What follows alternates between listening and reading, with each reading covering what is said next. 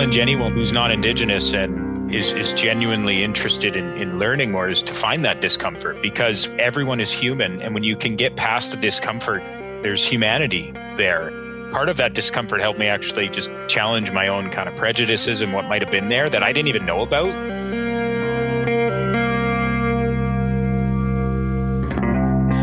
You're listening to Unsettled Journeys in Truth and Conciliation, a podcast of ideas, solutions, and respectful conversations. I'm Jessica Vandenberg. My co host is George Lee, and our guest is Darryl Lagerquist.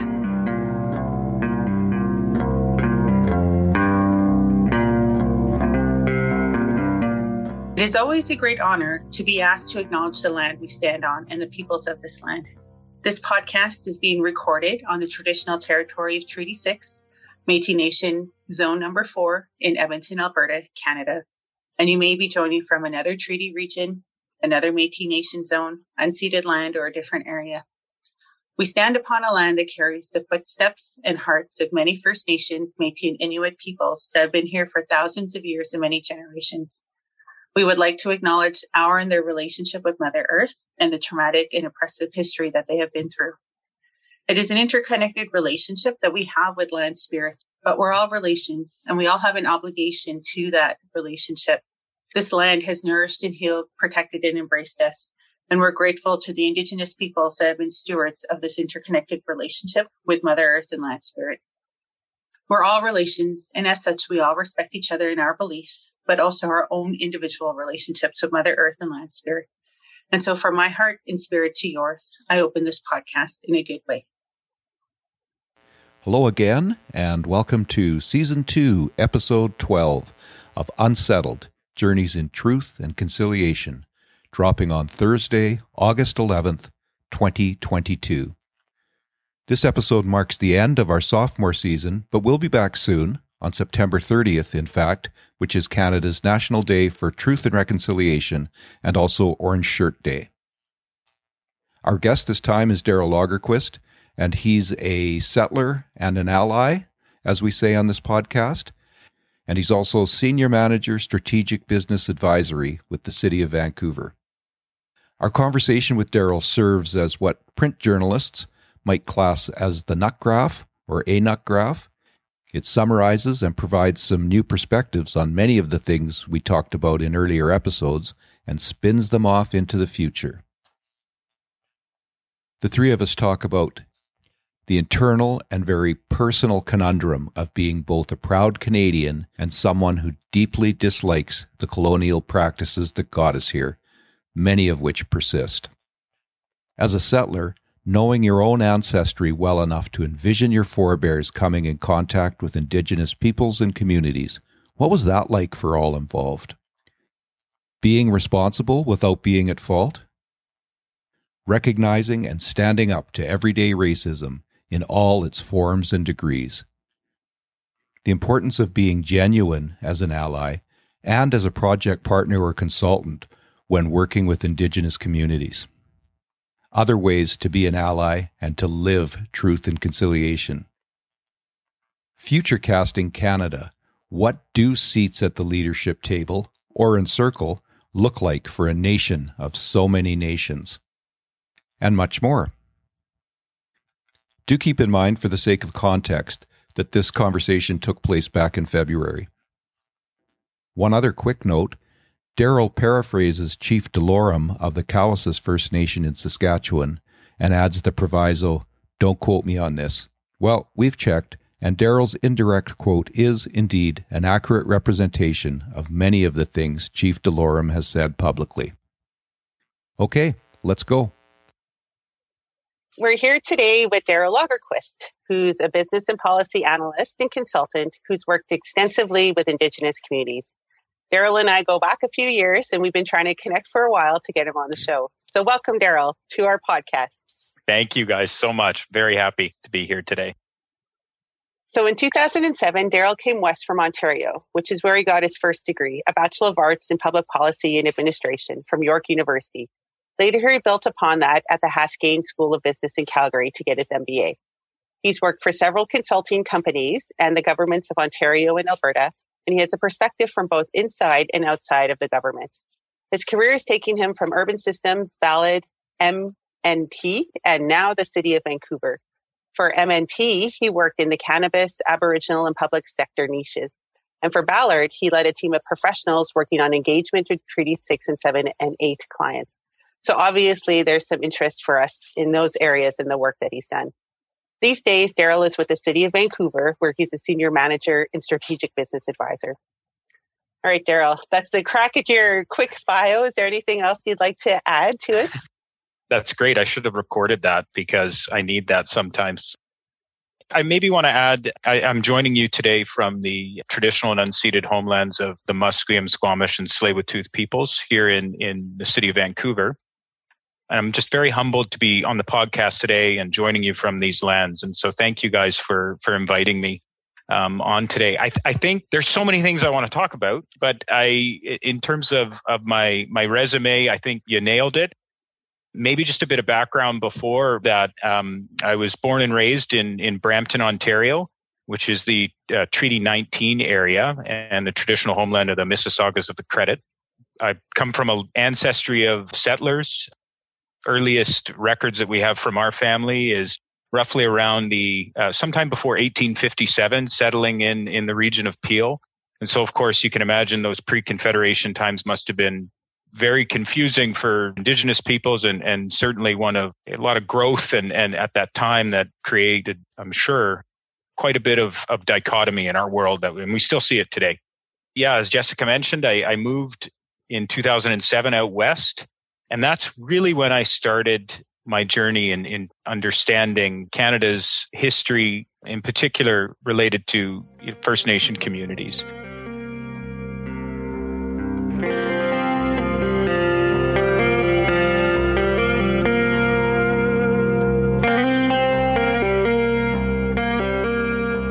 as someone who is a settler, I'm, I'm a proud Canadian and, and I'm living in a dichotomy, if I can put it that way.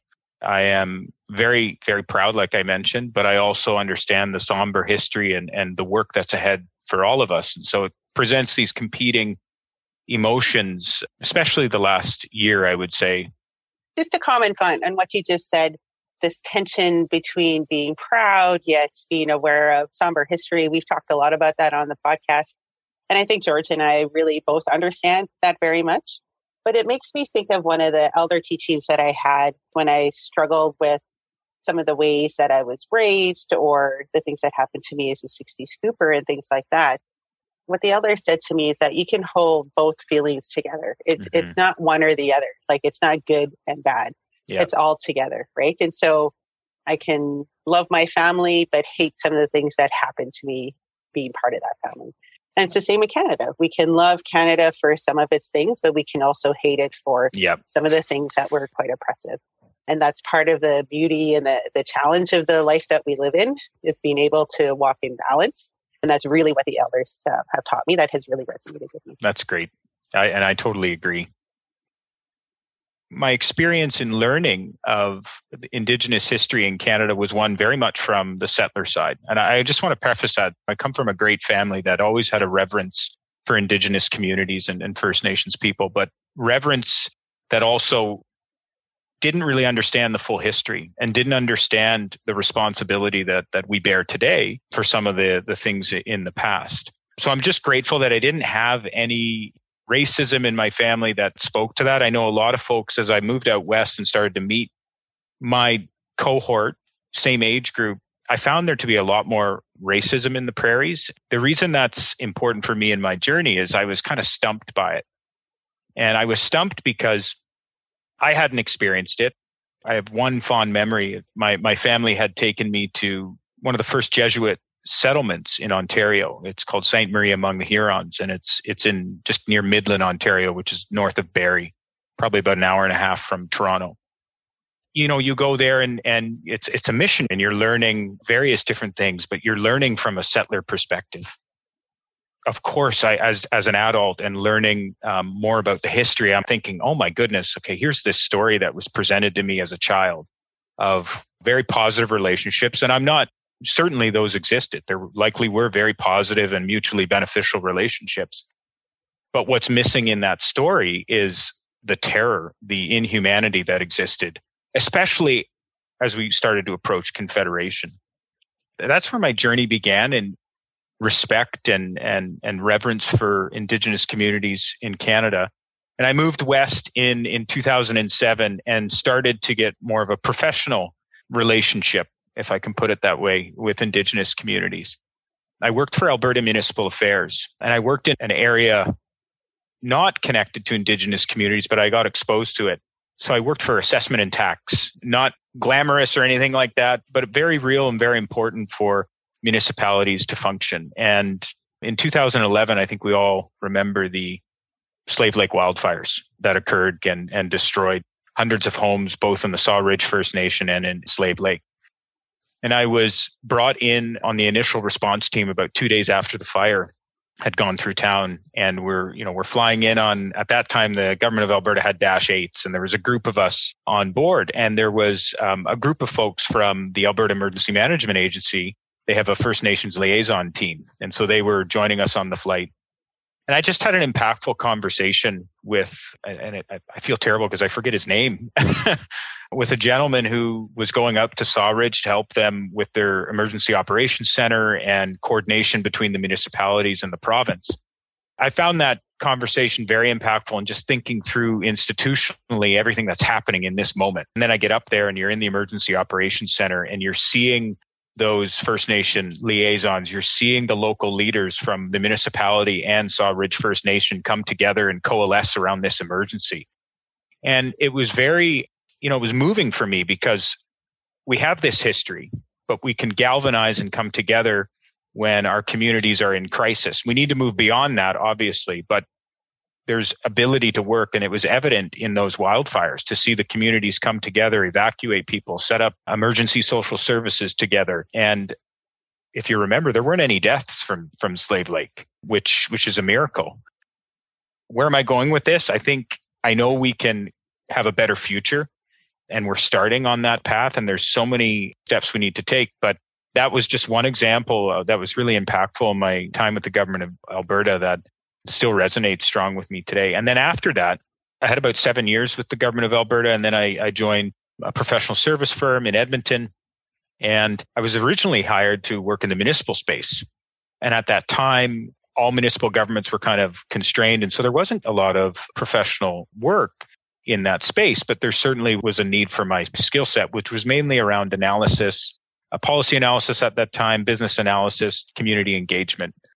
And I was asked if I would be willing to work on a strategic plan with uh, one of the Maskwacis bands in Treaty 6, just south of Edmonton. And I thought, great, absolutely. Let's broaden my horizons here. And ended up working with their local leadership, chief and council, to develop a five year strategic plan. And for the first time in my life, hearing the stories to this day that are carried on from hundreds of years ago of colonialism and systems that are established to really subvert indigenous communities.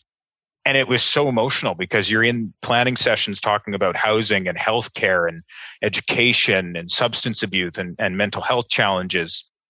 It was very overwhelming. And so I was thrown right into it. I, I loved working with that local leadership. I was hooked with with working with indigenous communities from the, from that day on.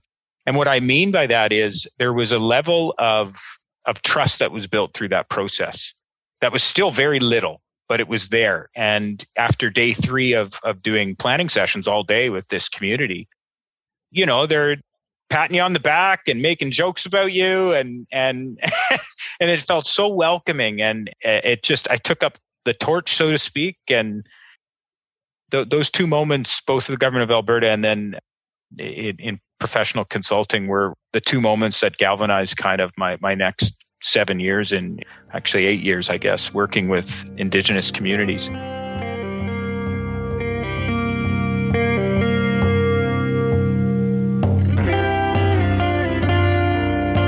You're listening to Unsettled Journeys in Truth and Conciliation. I'm George Lee. My co host is Jessica Vandenberg, and our guest is Darryl Lagerquist.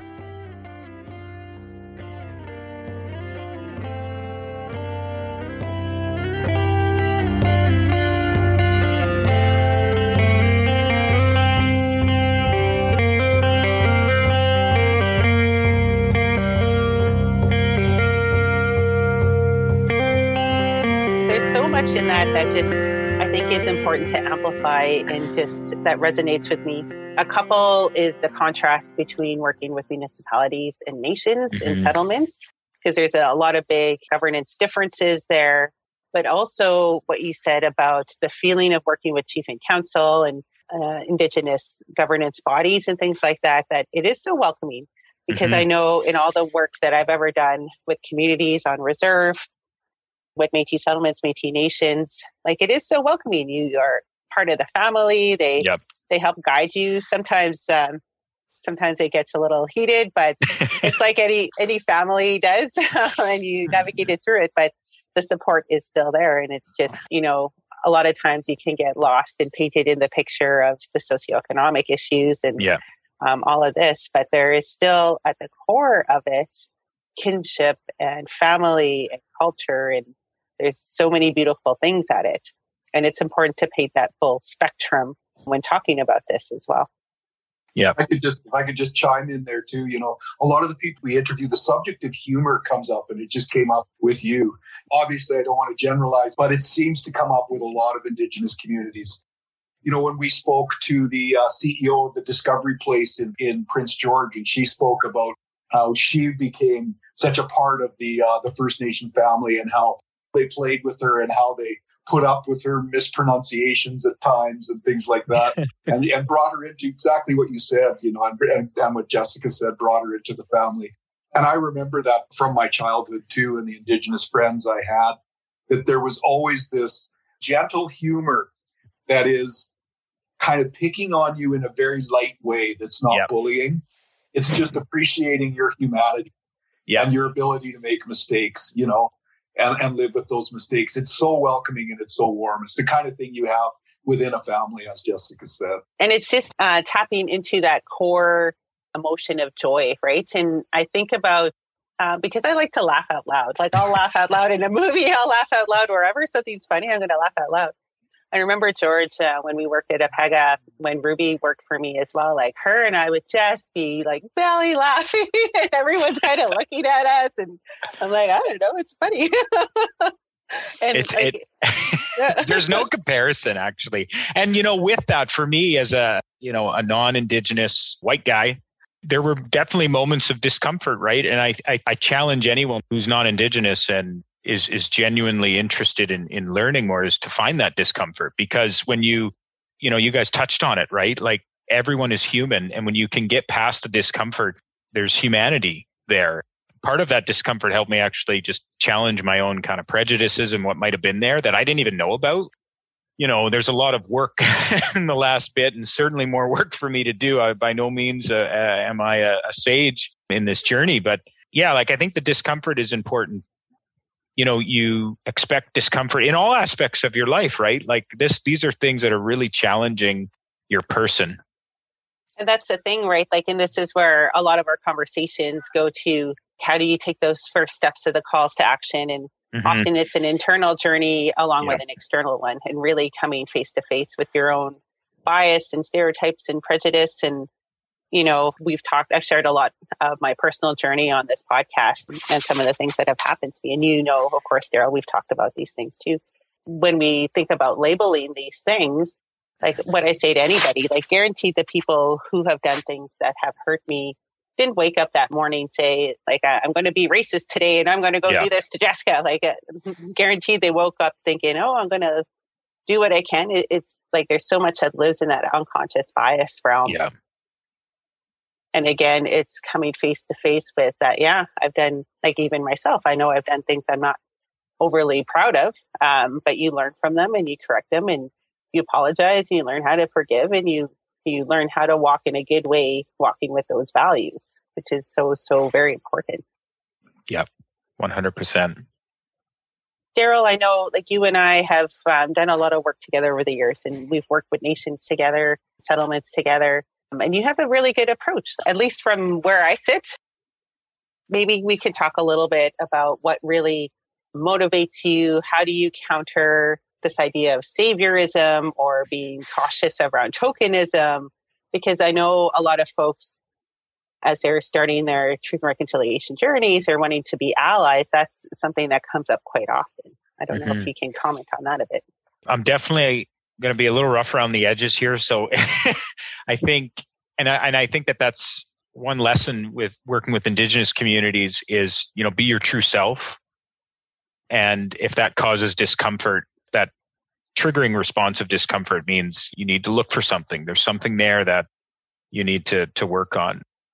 Like for me, there's a couple things. Like I, it goes back to me being kind of a proud Canadian in our constitution and the agreements we we agreed to you know when when my ancestors came to this land. And i think walking into let, let me back up a little bit. Jessica you and i have talked a lot about how there's the european economy going back whatever centuries ago but there was a whole other world here of, of hundreds of nations operating and trading and fighting and doing everything that was happening in europe just here. And we european settlers came here and there were dozens of agreements made and promises for peace and prosperity and sharing of wealth and resources and and learning from one another. And i think when i go into a community that is always top of mind for me and that connection to what that means as a settler canadian. And and that i think has provided me with a bit of i'm going in a little humbled with some respect well with a lot of respect and also combine that so that kind of feeling with knowing the history so knowing all of the the transgressions against those agreements and the you know the hoodwinking done for years and to this day by governments on first nation communities. And that took a lot for me to you know learn from people like jessica others reading being in a room of a hundred community members and speaking about something such as housing or water that's very very inherent in communities and and being brought to task. What a humbling experience. Like you know that resulted in me getting a hug from two elders and crying.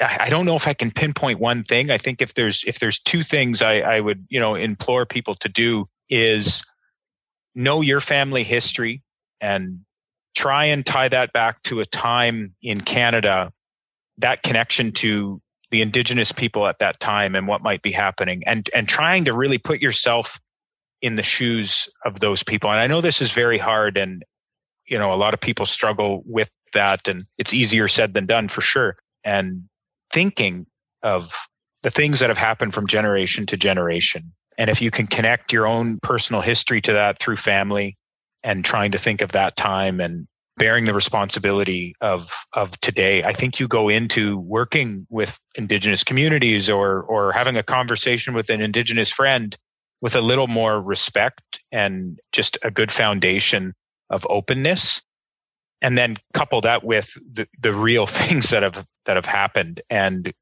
i think that provides you with some compassion and just a great place to start that journey we had one person on here, a Métis person, who said he had a friend who said, I didn't feel I could really understand truth and reconciliation until I dated my own family back to yes. the point where we were in touch with the land ourselves. Yes. And what was our relationship with the land? And then th- that helped inform his own uh, his own journey. So that fascinated. Oh, that's a, that's a good yeah. comment, George. I don't yeah. remember that one, but yeah. Mm-hmm. but that that certainly helped me too, right? So that's I totally resonate with what he's saying there. Yeah. yeah. That's great.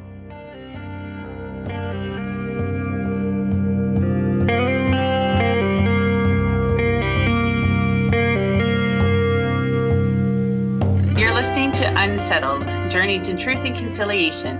I'm Jessica Vandenberg. My co host is George Lee, and our guest is Darryl Lagerquist.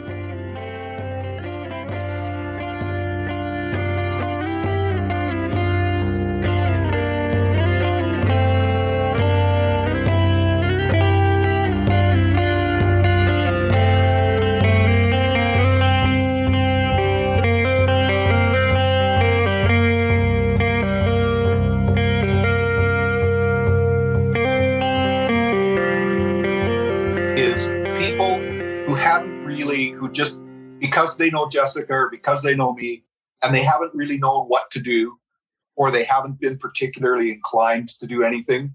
And so when they hear what other settler people are saying about being an ally and what it means and how simple it is to just kind of edge your way in. A simple thing is, you know, at Christmas time, start buying indigenous gifts. I mean, just take a little step that way. You don't know any indigenous people? Support an indigenous business in a little way. I mean, there's all these little steps that, that people can take in their lives. When Jessica first told me about the podcast, I thought like it, it's so needed. And I know there's a few other podcasts that I've stumbled across. I'm very happy that this has started and and I hope it blows up. yeah, yeah, yeah, so do we. That's the that's the ultimate yeah. goal the spirit of treaty and the spirit of sharing the land like this is an example of merging you know different worldviews and and the history together. And like it's awesome right? It's yeah. just great to hear all that. Yeah. You know i know lately ally and and you know it's been thrown around a lot. And i i don't know am i an ally? I think i am. I've definitely been in conversations with people where i've stopped them in their tracks. And i think this is an important thing in being an ally is saying, hey, you know, like that is whether it's offensive or not understanding the history or you know people in my my cohort have said before like oh i'm you know i'm sick of hearing it. That was so long ago and we need to move on. We need to move on. And first of all it's not that long ago. I mean 1996 was when the last residential school closed. So so there's that. Not to mention the centuries of institutional oppression that's been built into government systems, that's been built into the, the welfare systems on reserve, the education system, the healthcare system, that they have no understanding of. I get upset, triggered, my back against the wall when people say stuff like that. It may not be your fault. You know, it may not be my fault or your fault, Jessica or George, your fault. Chief Delorme at Cowessess said this very well, and it really resonated with me that, and, and don't quote me here, his words are going to be a bit different, but we, we inherited the time we're in. And what happened in the past is not our fault, but it's our responsibility today. That is truly how I approach my work, eh, specifically with Indigenous communities, but even just in life, like accepting responsibility for your life is a huge thing that there's tons of psychological work on that, right? Bad things happen. And I think fault is an easy way to kind of get out of your own searching and, and your own responsibility for it. You're trying to lay blame or, or lay fault. Like there's so much in just what you said there that there's so much in there because we try very hard not to set the tone of shame, blame, or guilt, right? Because yep. I agree with you. We're playing with the the hand that we've been dealt and the time we've been dealt it in. And I agree, it's not my fault and it's not your fault. It's not George's fault. it's none yep. of our fault. Yep. but I agree with this idea of responsibility. And that is at the backbone of all of these calls to action is that we all need to take responsibility. And it really brings me back to the elder teachings of the seven generations, right? We carry the bundles of the last seven generations. We have responsibility for that. We need to respect that. We need to honor it. And we need to understand that whatever we do impacts the next seven generations. So why yes. would we not want to take up the calls to action and yes. make this nation of nations a better, more peaceful place, a respectful place, bring it back to a place of reciprocity, a place yes. of healing? Because I agree with you. So many people think that this stuff is in the past. No, like every indigenous person that I know walks with some sort of trauma like I have complex PTSD from all the stuff that I've been through, yeah. incidents that are still occurring up until today, right? And and it just is infuriating when people think it's in the past. Yeah. And uh, I have a really great support network. Uh, it's taken me a while to build my support force around me as I work through a bunch of these things, but a friend sent me a message the other day that I just want to read. So he said, one thing I've learned is that some people walk a path in life that is more difficult than the path of others that surround them. And it's difficult to see why that would be the case. These people on the difficult path are usually stronger, more capable and resilient than others. And they can weather storms that would crumble others. And he says to me, I see you as one of these people. And it's a fact that makes me admire you. And it's one of those things that, you know, it's taken me a long time to resolve how you heal these really negative uh, experiences that happen, but they will never go away right? Mm-hmm. And that's the thing that people have to understand. People's experiences in residential school, in the 60s scoop, the racist experiences that happen, they don't leave us ever, but we have to manage our lives and what they look like now because of that and still run the race in whatever settler systems and frameworks and capitalism yep. world that we have. And we have to run it carrying this heavier bundle. What I hear is a real deep form of empathy. That empathy is not just about what the person is right now, right in front of you. Oh, I empathize with them. They stubbed their toe. The little child stubbed a toe and hurts now. It's not just about now. It's about those historical roots that we, as, as you pointed out, that we share. And that's part of the whole empathetic thing. So if we're going to take any credit for where we are as human beings because of our ancestors, we also have to give the credit and the understanding to other people about where they are in their life based on those things. And the other thing you talked about, you know, the cooperation. One of the things that uh, that Jessica is always correcting me on is I kind of have this raw, raw entrepreneurial white guy thing that yes, we just need to be better partners as we exploit this land. But she always reminds me of George. It's not about ownership; it's about stewardship. It's not about dividing the land up as far as owners go. It's about how we all act as stewards. And I think that's one of the real keys that if we, as we re envision this nation as a nation of nations, if we can look at our partnership as there are good things on in each approach that we can work together on. We should not be trying to just be, oh, making up for the bad things we did by continuing to treat Mother Earth the way we're treating her. We need to incorporate the incredible wisdom that there is within Indigenous communities in, in Canada and the, the understanding of the, the lands and the places that they come from and what their histories have done before we arrived. So I, I just love that idea of a real yeah. uh, melding of everything the important part of that is that it's the elder teaching of um, the Cree teaching of Wahkohtowin, that the teaching of all my relations. It's not just the reciprocal relationship between settlers and indigenous or industry and community. It's also land spirit. Land spirit yes. has a seat at the table. And that is the crucial part of it that land in the Eurocentric worldview is something you can own. It's something you can divide up, you can exploit, you can destroy, or you can plant whatever you want on it. But land spirit is one of our relations and we are the land. And that, that is the piece that we got to remember in all of this. The teachings of natural law. That's what the elders teach us. I'm glad you brought up worldview. One other project that came to mind was working with the Alberta Ministry of Environment, and they were very interested in two different worldviews, right, that are coming together to do environmental monitoring. And so you can imagine the Western way of doing is very scientific and, you know, water samples and sensors and, and all these other things, right? But on the other side of that coin is millennia of indigenous teachings about the environment, about the land that to this day is still not intertwined with our science, quote unquote. I'm, I'm feeling optimistic though because there are active movements within government and, and outside to bring that work together, which is exciting. It is, and this idea of two-eyed seeing, this idea of seeing a similar kind of parallel to gender-based analysis, plus tools and things like that, is being able to put on different worldview hats and, and look at a problem or an issue or a subject from different perspectives and then come together. And the thing is, what I always think about when it comes to the indigenous ways of understanding natural law and understanding nature and environment is that it is the phenomena that is experienced or observed is seen um, the same, whether it's by a science lens or an indigenous lens, it's the same phenomena. It's just how the information is captured and transferred is different. Yes.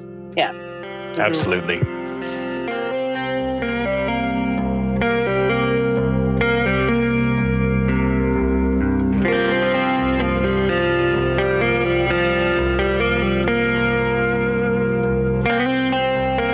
You're listening to Unsettled Journeys in Truth and Conciliation, a podcast of hopes, dreams, stories, and ideas. I'm George Lee. My co host is Jessica Vandenberg, and our guest is Darryl Lagerquist.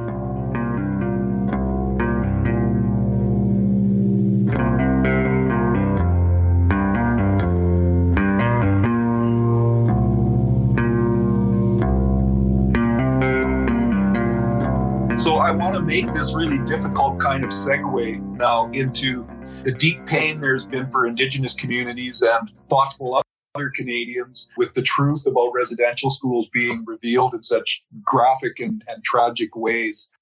And, and I'm just wondering what your reaction was and is. I, I mean, I feel like I can't even characterize it because, you know, here I am, yeah, settler, non Indigenous.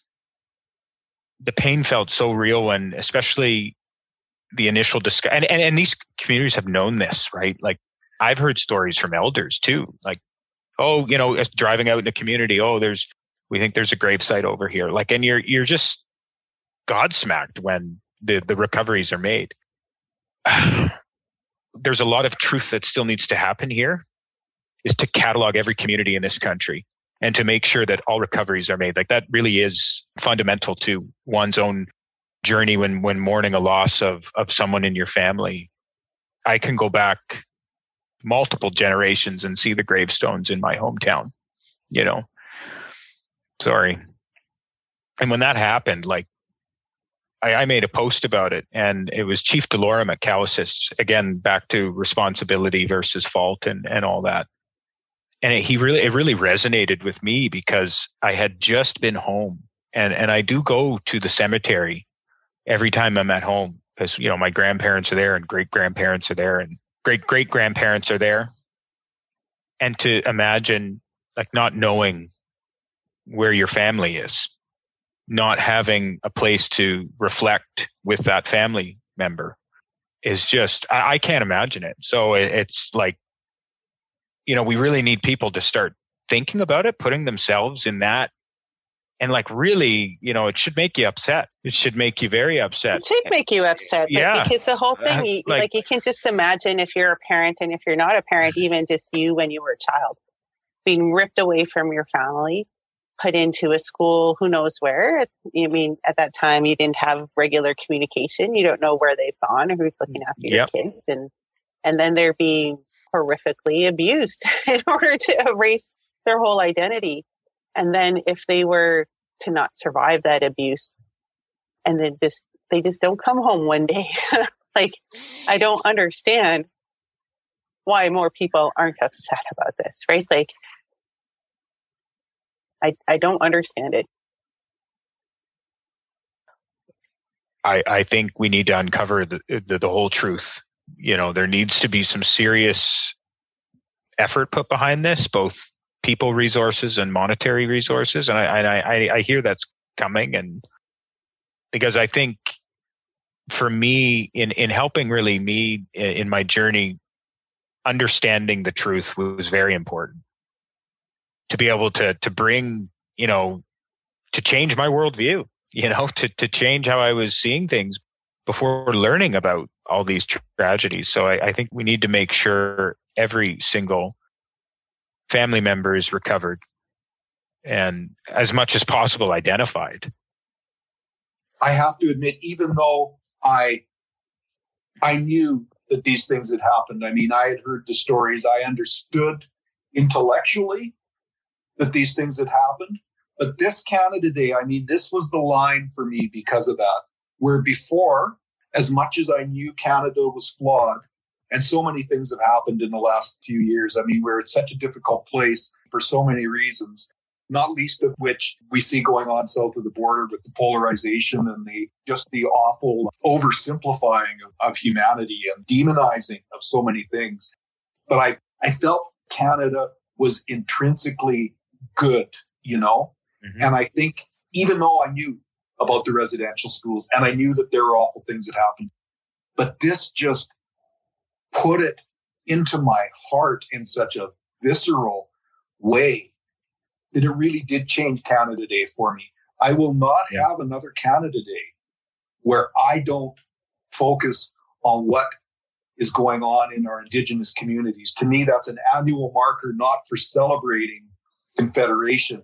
It's an annual marker for, well, every day is a, is a marker for it, but it's another day to check in.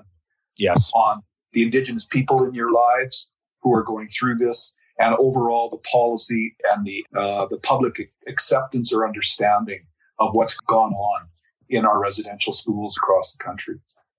And Darryl, I remember us talking about this like uh, years ago already. Like, um, like how do yeah. how do we navigate Canada Day and how do we Yep. navigate Flag Day and and then this year also um, this past year also saw the first National Truth and Reconciliation Day Yes. um, being held on September 30th when Orange Shirt Day is and and our prime minister going off and doing what our prime minister did oh and, my goodness. and I don't know do you want to comment on any of that Darryl oh well i just i wonder who his advisors are like i mean there's so many steps to get the prime minister on a private canadian forces jet to cross the country you would think there was more just tact involved in that you know i, I hope now i mean unfortunately it took him doing that for people to realize like what the heck were we thinking? Uh, let alone the prime minister but all the other senior officials involved in moving the prime minister. Like yeah, and he had Um, to he had to and he had an invite, Kamloops. And like like it just, you know there's so many I'm- things that just yeah just have disappointed me and and I know we don't get too political on this podcast or anything because that's uh, well it's just tough space to go into. But I We have, we have it's- enough on our plate, I think. I think so too.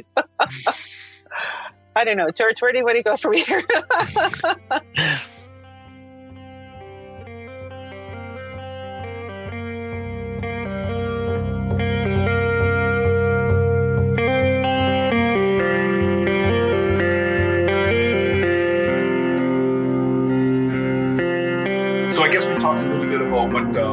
what's what's what's gone on, and uh, this is sort of related, I suppose. Is what kind of Canada do you see down the road if we do figure this out, how to honor the treaties and how to actually work together in this country? What do you see your kids and their kids and seven generations like? What is there ahead for us?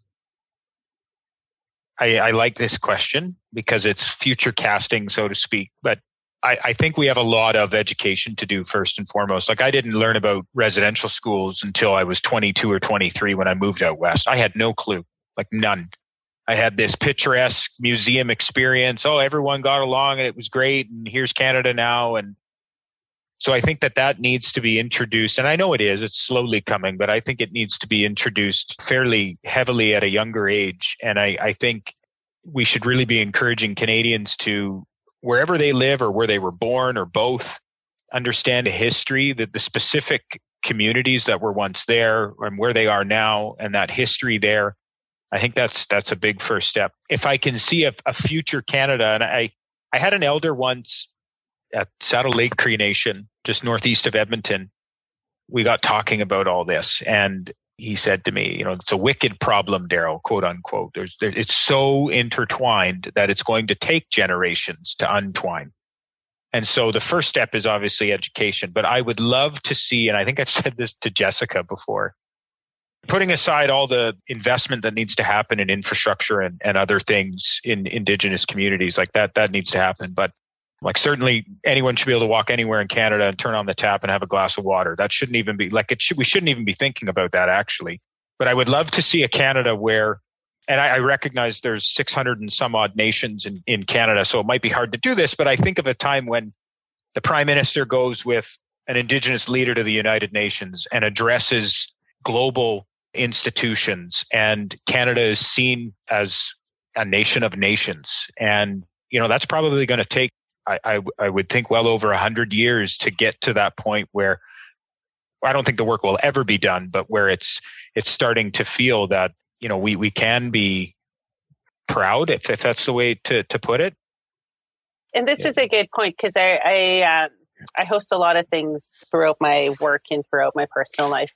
But we hosted an ally panel back in December, um, and one of our Métis female leaders that were part of this panel, we asked everyone what they thought reconciliation was, and she said reconciliation to her was a feeling, a feeling Mhm. that you are honored and respected, feeling that you have an equal seat at the table, a feeling that people understand and see you for who you are and recognize what you have gone through to get to that point. And that is what that makes me think of. That when we get the country to a place where everyone is feeling respected and it's reciprocity that's really there. But one, I know talking with other friends on this subject and things like that, you know, we always imagine crazy ideas, but one of them is that the capital of Canada move around the country and maybe one day it sits on treaty land. You know, that would be quite a huge step, right? I would love to see that. Yeah, that would be incredible, actually. What you just mentioned there, Jessica, like that's how I think of it, as a feeling. But then you said a seat at the table, quote unquote. Like it should just be, you know, like uh, there's no turning our past. The past has happened, right? We settlers are here. Canada was created, quote unquote, in 1867 but a seat at the table, like a visible seat of governing this land and and and the regional differences that occur. And and I, yeah, there's no other way to sum it up actually than a feeling that that we've hit it. Um, For sure, and, and, and maybe it's not even a table in the future. Yeah, like maybe we go back to the circle because the, yes. the power the power is in the circle, right? And the circle can expand much as as as many people are are there. Yeah, mm-hmm. seems to me that when you feel something, you know that it's actually happening. Maybe that's the step beyond tokenism, where you've got tokenism and you think, yeah, I'm here at maybe not that table, but or that circle, but I'm over here and I'm and I have a role so that a box can be ticked. Oh. But do I feel like I'm really part of what's going on? That I'm not just addressing a power structure, that I'm within it as part of the decision making process. The other thing I would just like to quickly touch on is that that is a very tricky thing that you talked about, Darryl, is just the that massive number of nations and how are they all represented yeah. because they all are different. But I would submit that that's the problem we have with all communities in Canada. And there are ways around it where there are groups that represent groups that represent groups. There's a way of funneling different nations' perspectives into different forms of leadership and everything like that. So I don't think that's an impossible hurdle. I agree. I mean, that's the beauty of pluralism, right? Is that, and I, I think the wicked problem, the seven generations, you know, every generation is is going to move the dial, right? And I think we're in the long game here. Although it is very easy to go back very quickly too, right? With ignorance and, and with unwillingness to learn, very easy to go back. And so I, I just hope folks educate themselves and define their principles and learn the past and how it, it was contrary to their principles and awakening and saying, oh my goodness, like taking those first few steps as, as a person are key. And I, I think we're, we are getting there. And I, you know, I work for an organization now, uh, the city of Vancouver, where that is paramount. It's very refreshing to have that from the top down, you know. This is so important, right? And, and it's also yeah. important. I just want to pause a second that I know we've talked a lot about First Nations, but just to recognize that we also have Métis and Inuit and, and that their journeys with this country have been very different. And we don't mean to dismiss them in our conversation here. I just want to make sure that we point that out on the podcast. But also this idea of making it priority, right? Uh, as having this a discussion this week around it, like so many organizations, the government, everybody says this is priority, yet you know resources aren't put against it, or no action is done. They produce another report. we have a million commission reports, and that's great. Stop reporting on it. Like just go go make some changes, make some policy changes, replace certain leaders. Zero tolerance for racism. Like there, yes. there's so much that you can do right now today, especially if you hold an authority leadership position. But even in a day to day life, and we talk a lot about the calls to action here, just to circle back right to the beginning of the, this podcast, is that every day you can just do little things. And it's those little things that add up to bigger change. You know you said the words you know just just don't be racist as an organization. Don't be racist as an individual. And you know what? Call it out. Oh, yeah. i've learned where before i just let it slip by i call it out now. I don't need to be part of that team that's going to be racist or that team that's going to let the racist comment slip by that's not my team you know and i'm comfortable with that in my own skin so yeah. I'm going to say something now, you know, and I think that's part of being and, an ally. For too. me as a, as an indigenous person, like that's the, like I'm grateful so much for when people speak up for me because I'm tongue tied in the situation. I'm just like, I can't believe that happened. Like I can, I remember like I remember so many things happening. And I think I've talked about coming to a hotel on a ski trip and somebody in front of me says like, why are the doors locked? Well, to keep out the drunk Indians. Or I've been at places where I've been thrown a pair of mittens as a prize, and one is a cowboy and one's a dead Indian. Like things like that happen. Oh my! but I'm I'm just so grateful for the friends who are with me who say something in that moment because I don't know what to say, and I did, like I just don't know what to say when it happens to me. If it happens to somebody that I witness, I can speak up, but when it's happening to me, I just don't know what to say. But what really resonated with me, George, is one of our past guests, Lydia Tornberg, when we asked about allyship with her conversation, and she says, as an ally, sometimes you stand in front of somebody and sometimes you stand uh, mm. beside somebody and sometimes you stand behind them. And it's knowing your position in the situation to either amplify or protect or to walk with. And, and that really has stuck with me. That is such a powerful way to think of it because it helps you kind of gauge allyship versus tokenism too knowing the right place and i i mean that's a constant learning you learn through action though, right? So that's that's the biggest thing. Just on the topic of speaking up against, um, you know, things that are said that are just completely wrong. An interaction with someone I, I care for very much, talking about rights, specifically Indigenous rights, and the comment just flew out of his mouth like, "Well, well, I don't want them taking my rights," you know. So that's what worries me. And I was, I didn't even know what to say and my response was, you know, I don't think you know enough about rights and the history of what's happened to even be able to speak on it. And that was it. That ended the conversation. And this is someone I, I really, in my family, I really care for. And so I, I haven't revisited that and we need to in the right way. But, you know, it's moments like that where you just kind of challenge people in your family if they say things that are ignorant or racist and in your circle do go a long way, I think for sure. And I wonder if he or she was speaking more along the lines of privilege, like, um, are you going to take my comfort, all my comforts? yeah. Um, yeah, I, I'm not too sure. Neither am I. I think it was a comment made in ignorance. The whole white privilege thing. I mean, I've got a relative. I, I it was on Facebook, so because it wasn't a personal interaction, I didn't I didn't say anything. But uh, the, the idea that you know a typical white Albertan who's been through their life and had no real roadblocks put up in front of them because of their race or their color of their skin or their religion. And to say, well, I don't have a white privilege card. I've never had to show it. When I did all this work, you know, my response to that is that that is so true.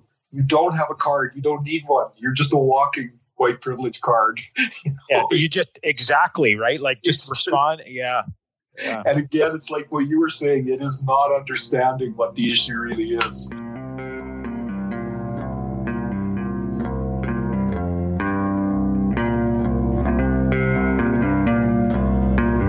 Listening to Unsettled Journeys in Truth and Conciliation. I'm Jessica Vandenberg. My co host is George Lee, and our guest is Darryl Lagerquist.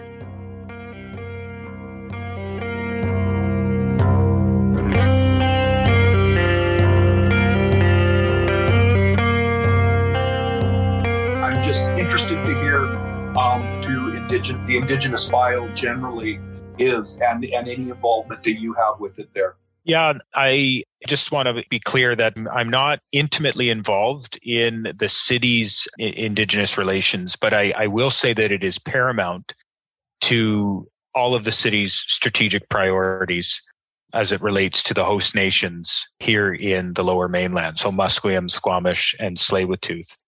And I'm working on a, on a project right now within the downtown east side that's looking to bolster safety of some of our community centers.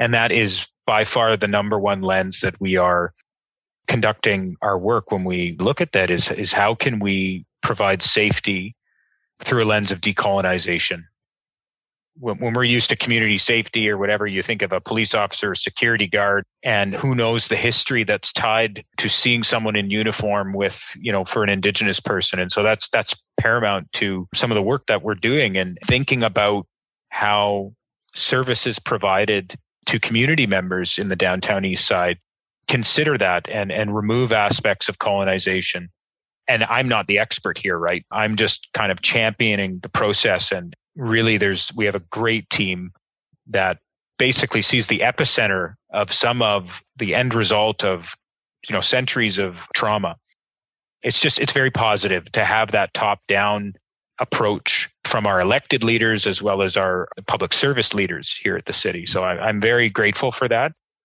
Yeah, yeah. And I think that's so important this idea of safety, because I know Darryl, you and I have had a lot of conversations around what goes into building a strong community. What does that look like? What are the aspects that uh, go into building this? But the heart of a truly vibrant and healthy community is this sense of belonging. And part mm-hmm. of that is being safe, right? Yes. Being able to live your life with ease, being healthy, being balanced, uh, but this idea of belonging. And again, that goes back to this idea of reconciliation. What is it? A feeling of belonging. You feel like you belong in all the worlds that we walk in. Yeah. Yeah. The other great thing about uh, the unceded territories, and which is primarily found mostly in, in BC, and granted, I, I'm not so intimate on knowledge in Eastern Canada, but by and large, kind of from, I believe, Quebec City west until you hit BC, it's numbered treaties and a lot of things governing that relationship with the crown. But in the lower mainland and in a lot of BC, where it's been unceded, and th- there's certainly different treaties, modern day treaties that have been developed. But because of those communities, those nations not ceding their land, you, you do see great activism from communities and, and leadership and asserting sovereignty that I'm still just getting to learn. You know, my experience isn't, I've only been here in Vancouver for just under a year now. And so it's still very elementary at this stage, but it's it's very exciting to see from even an economic sovereignty perspective, just to see the differences across the country. I, I am very excited actually for the hopefully for the the space and and time my kids grow up. I don't have them yet, but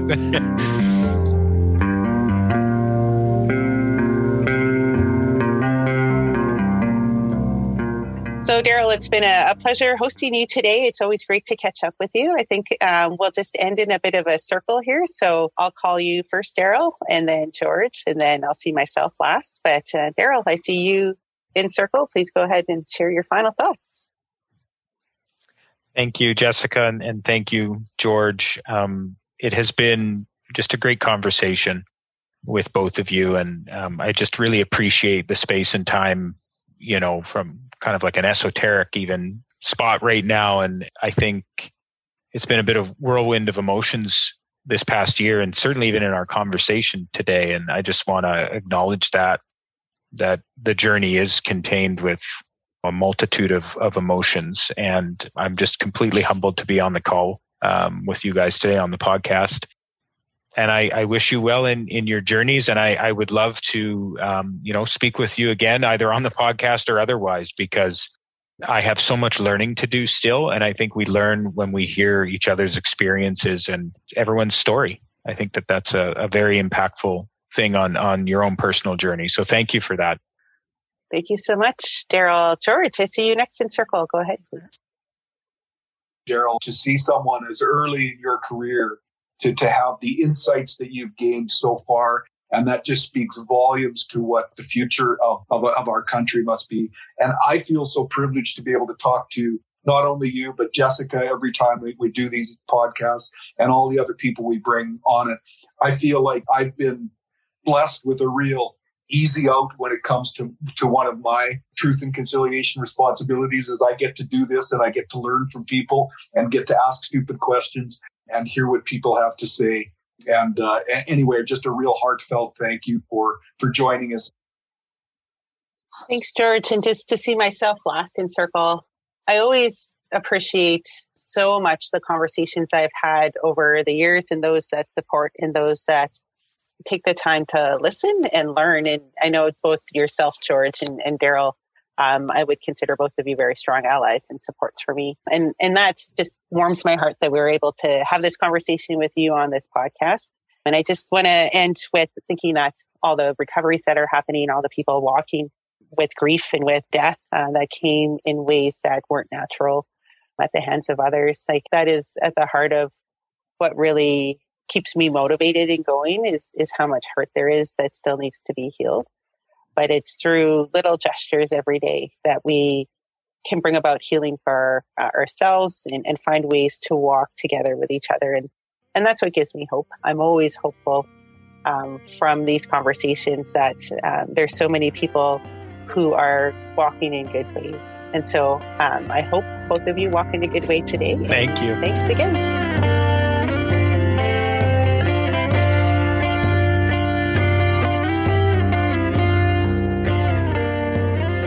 Unsettled Journeys in Truth and Conciliation is a production of Features West Studios in Edmonton, Alberta, Canada, a city located on Treaty 6 and Metis Zone 4 lands. Co hosts Jessica Vandenberg of the Dene Denetah First Nation and me, a settler named George Lee. Music written and performed by Kevin John of the Cayucit Checklisset First Nation on Vancouver Island. Logo conceived and designed by Corrine Riedel and Sandy Brown Van Dam. Many thanks to our guest this time, Darryl Lagerquist of Vancouver, which is located on the unceded territory of the Musqueam, Squamish, and Tsleil-Waututh peoples. You can find us in the major podcast directories and some of the minor ones too. We've also got a Facebook page and an Instagram account, so, you know, like us, review us, share us, and all that stuff. This episode wraps up season two for us. Season 3 kicks off on Friday, September 30th. That's Canada's National Day for Truth and Reconciliation. And it's also Orange Shirt Day, which has a provenance all its own that should not be overshadowed. So Google it, or keep listening, or both. Bye for now.